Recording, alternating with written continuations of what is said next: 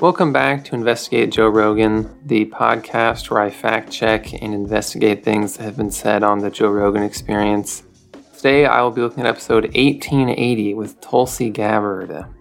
Tulsi Gabbard is in the news right now because she has left the Democratic Party, probably because she is a Republican, and she is now transitioning into becoming a podcaster. She came on JRE to announce this new career move and to tell everyone that society is going to collapse very soon. But before they really get into talking about how everyone is going to die, Rogan says that a school had to put a litter box in the bathroom for a furry. As a lot of you probably already know, this is not a real thing that happened. What's funny though is that so many people think this is real that a bunch of different schools have had to make official announcements saying that they did not put a litter box in for any furries. This is actually a pretty old internet meme that goes all the way back to the 2000s.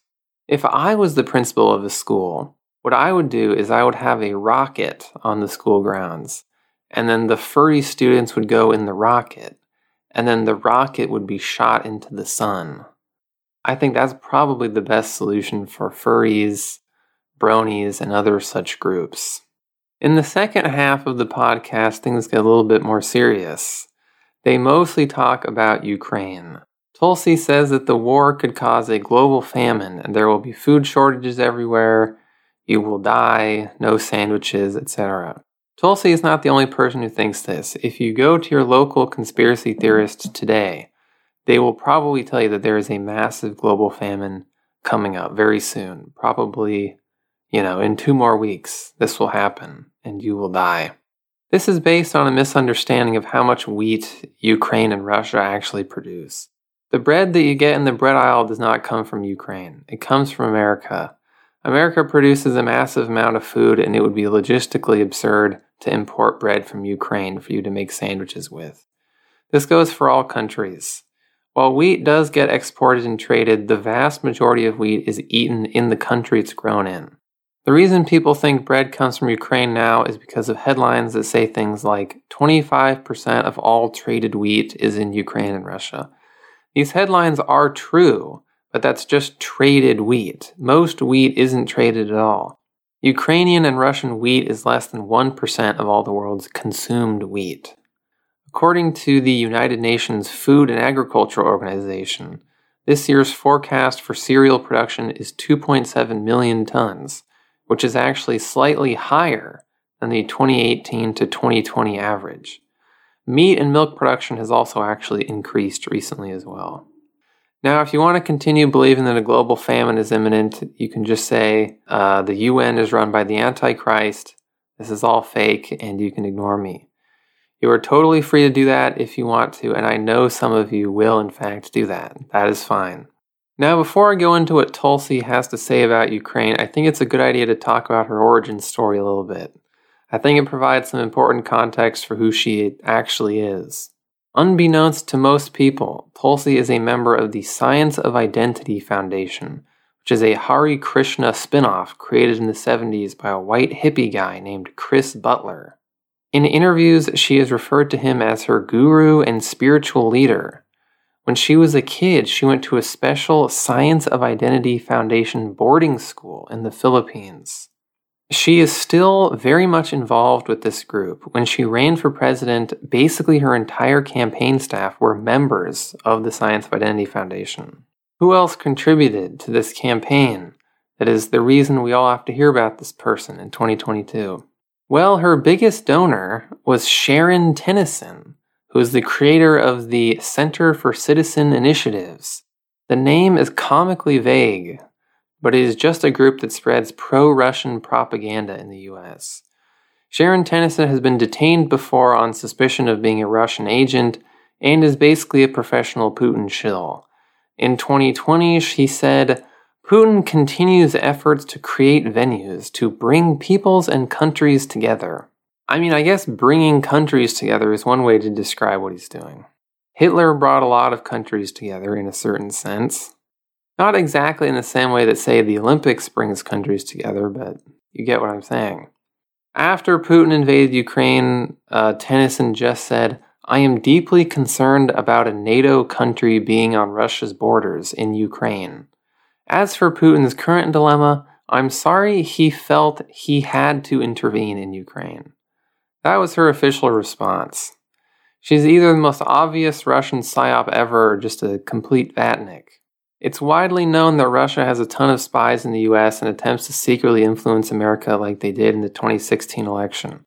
It's just a little suspicious that the most outspokenly pro Putin politician, Tulsi Gabbard, is funded by an organization that blames NATO for everything and was supposedly just started by a random American woman who happens to love Putin.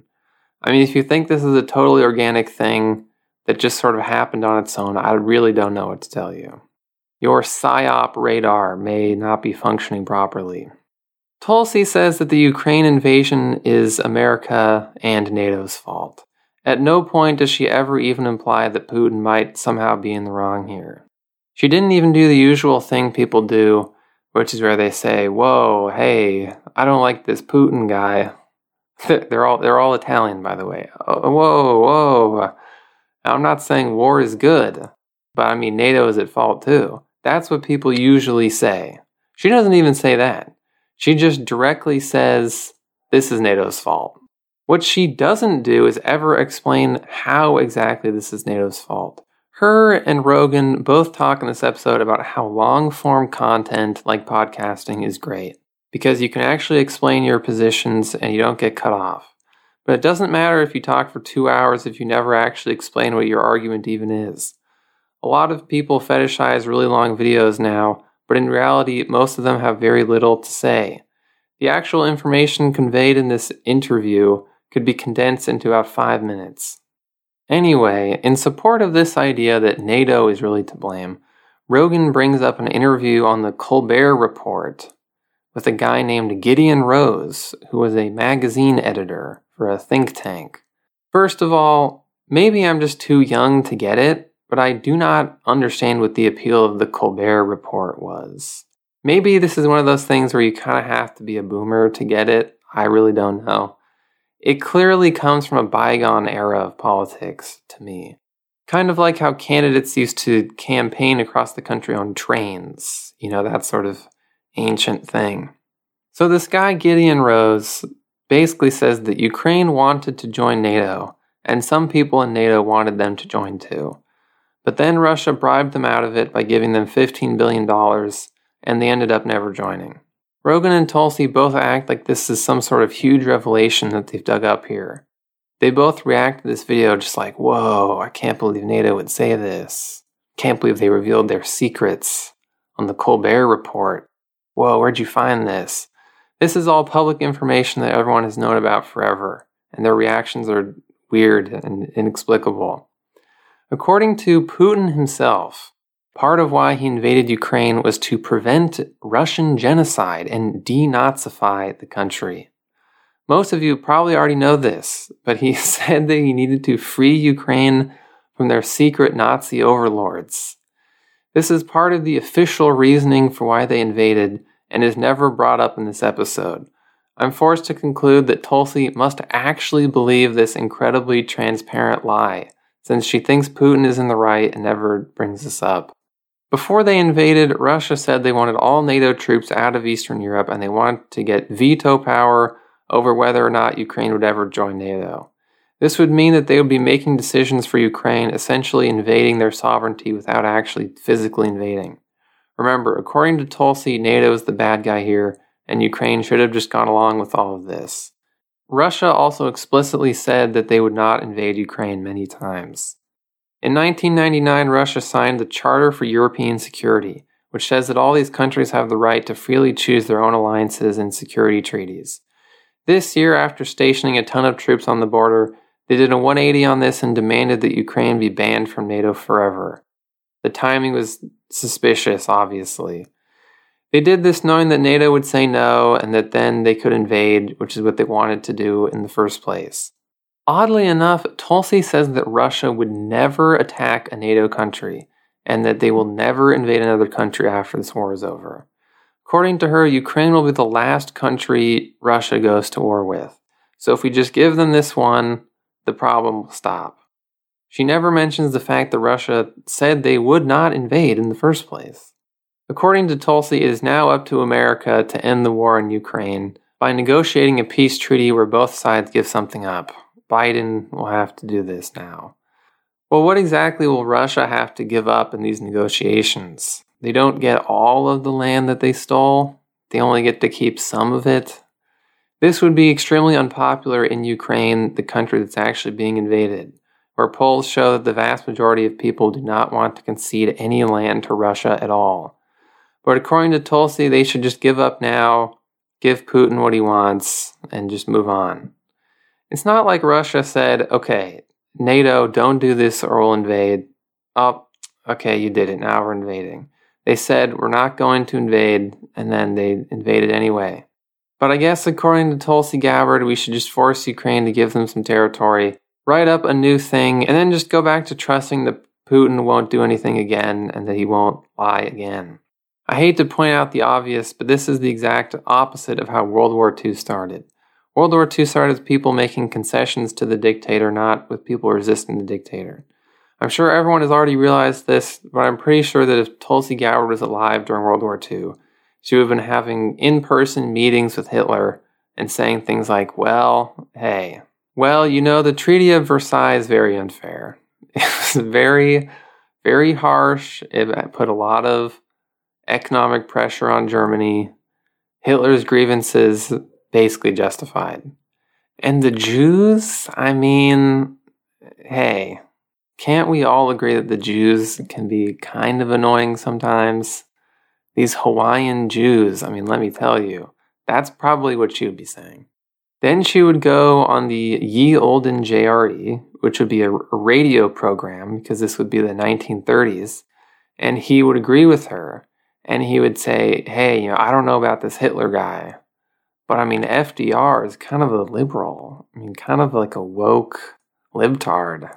Probably, I mean, he's promoting being unhealthy too. The guy can't even do one push up. FDR should be doing HGH and tests to get, let's get this guy walking again. This is pathetic. What's this guy's deal?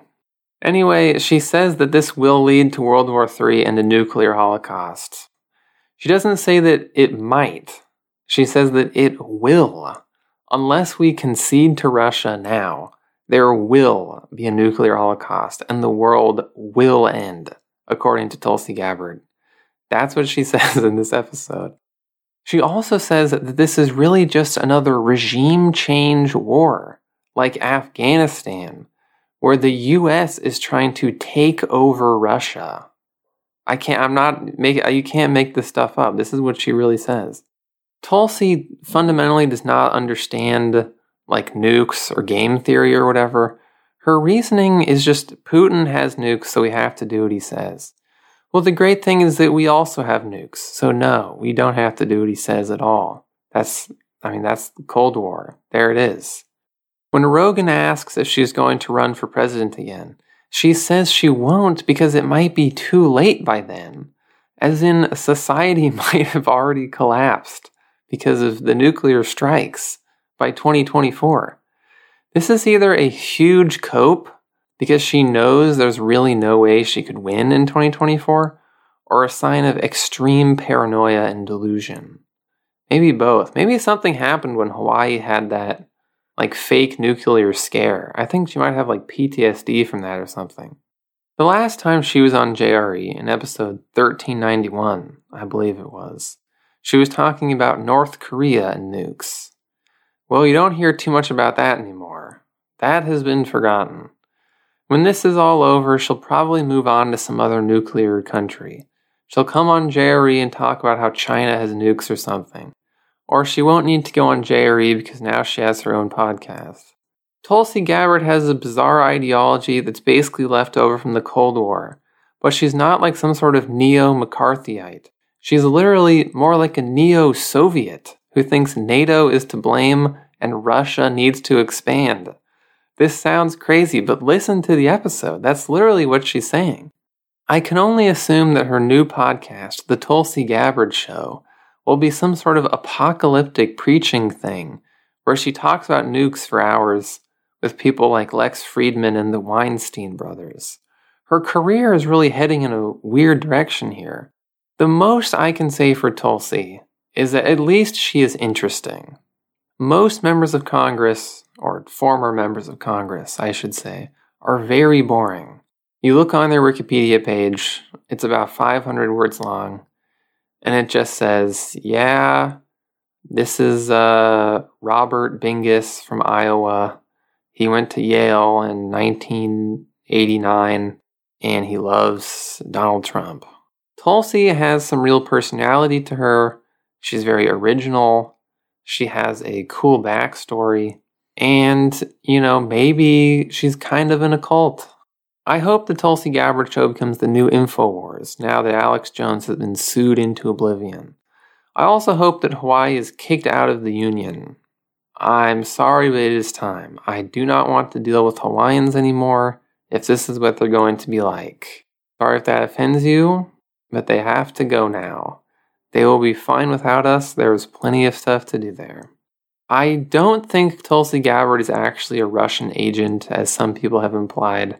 I think it's much more likely that she's just sort of a useful idiot, like Abby Martin and like Joe Rogan now, I guess. And that other guy who's on recently, whose name I don't remember because it was too boring. Tulsi Gabbard supporters, I know you're listening to this. I know you're out there. I have gotten many emails and comments from you in the past, years ago. I told you, I told you people she wasn't going to win in 2020, and you sent me all those charts and infographics. Well, how did that turn out? it's time to get with the program. NATO is going to win, like usual. This is because NATO is made of the richest and coolest countries in the world, and Russia is a frozen AA meeting. Tulsi Gabbard is not going to hold public office again. Putin will eventually be replaced, and Russia will come up with some new, even weirder, and more ad hoc form of government. It's time to stop fetishizing Russia.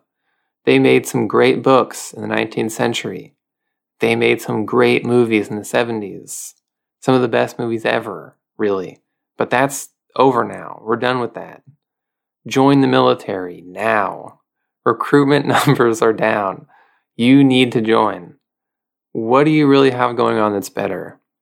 Think about Israel. I mean, what's going to happen to Israel during all this? You need to save them.